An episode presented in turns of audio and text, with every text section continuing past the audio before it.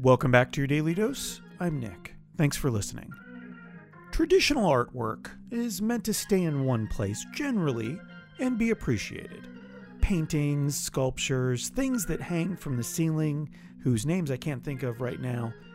In this episode, Bob and I talk about other type of artwork that's meant to be used, but we choose not to. Enjoy. I had a Zoom call yesterday, and it was a, a board member uh, of a client that I'm working with who says, I just want you to know I'm just intimidated by the blades behind Bob's desk because I have all my swords Yeah. uh, behind my desk Oh, in a that's why you put them there, sword yeah. rack. Yeah. Well, I just like to have them close to me. Sure. And uh, and then he pulls a pair of scissors out of his desk and holds them behind his head and starts snipping them to try to intimidate me back. And I thought that was a, a hilarious response to swords on my wall, scissors behind your head. I like that. But I mean, you're. I mean, they're there. Your swords are there to let people know not to cross you. Yes, that I will cut you. Yeah, I will cut you bad. yeah. Just because we're on Zoom Yeah. doesn't mean I can't find you. I, you know, I really, I like the look of the sword rack on my wall. I, I always wanted to have weapon racks. I always wanted to have like the Batman room. Sure. Where you get all those ancient weapons all over the wall and Yep. stuff. Uh, I don't know why I'm so into weapons, but I, I do. I like blades. I like uh, nunchucks. I like. I mean, I love like the Ducati motorcycle Yeah. is one of the most beautiful machines that's ever been invented. I have no interest in riding a motorcycle. I need to see this motorcycle. Zero interest in riding Yeah. a motorcycle. I think there are guns and other kinds of weapons that look beautiful.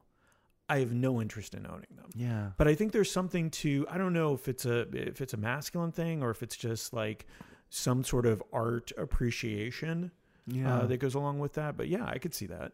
I think it is uh, part of it is the art. Part of it is the the darkness. I think. Yeah. Uh, and again, like you talk about that motorcycle, I've seen. I used to love the BMW motorcycle. Oh, beautiful. I, and I have no urge to really ride a No. motorcycle. I'm afraid of them. No, I, no. I rode one once. I was working for uh, a cemetery. Actually, it was the Saugus Parks Division, but Uh, it was I was working The traditional cemetery. motorcycle. I get it. Well- you got to cart those. Uh, I don't know. Uh, shovels around. Yeah, oh yeah, That's the a best way. motorcycle, of course. Yeah. Well, one of the guys I worked with, John Monaco, who's a really cool kid, had this little Honda motorcycle. It was a little motorcycle. It was probably I don't even know how to measure them. Uh, but it was a small motorcycle, and he's like, "Come on, you never rode? Come on, get on it, ride, ride just ride around the cemetery. It'll Yeah. be fun. Here's how you do the throttle. Here's how you So do you the brake." Yeah. And I'm like, I start going and I'm thrilled, like I'm going straight, but then I've either got to stop or turn. And I was not prepared to do either. And I tried to do both. And by doing both, I popped it and literally dropped to the ground and dented his gas tank. And he was so mad at me. And that was the last time I ever rode a motorcycle. Yeah. First and last. That like was it. that. That was all I needed. So I don't know. Even the motorized scooters. I mean, I see, I have seen so many people wipe out on downtown Orlando on these motorized scooters. Some of them because they're inebriated and they have no place being on Yeah. them. Others because they have no balance whatsoever and they have no purpose being on them. And I watch them take off for the first time, and it makes me laugh because I see the surprise in their face with how much energy. Yeah, they almost pop a wheelie. Yeah, yeah. and then they just keep going. And it's like, I would stop and just reevaluate for a minute. Let me do a couple circles around this parking lot, you know, get my legs so that I know how to actually work this thing. Yeah.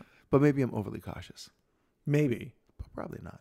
Maybe you just don't like things with two wheels. I, you know, you're probably right. I got a new bike, though. You did. I did.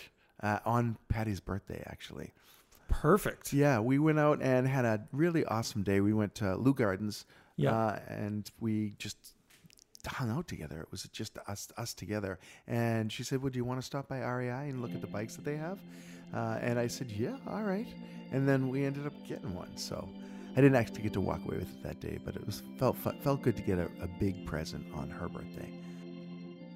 Okay, dear listener, I know how selfish it sounds for me to talk about the joy of getting a big present for myself on my love's birthday. In my defense, not that I need a defense, Patty loves me to pieces. She genuinely encouraged me to shop for a bike after we had a lovely afternoon together, and she was as delighted as I was that I found the perfect bike. I've said it before, and I'll say it again. I really married well.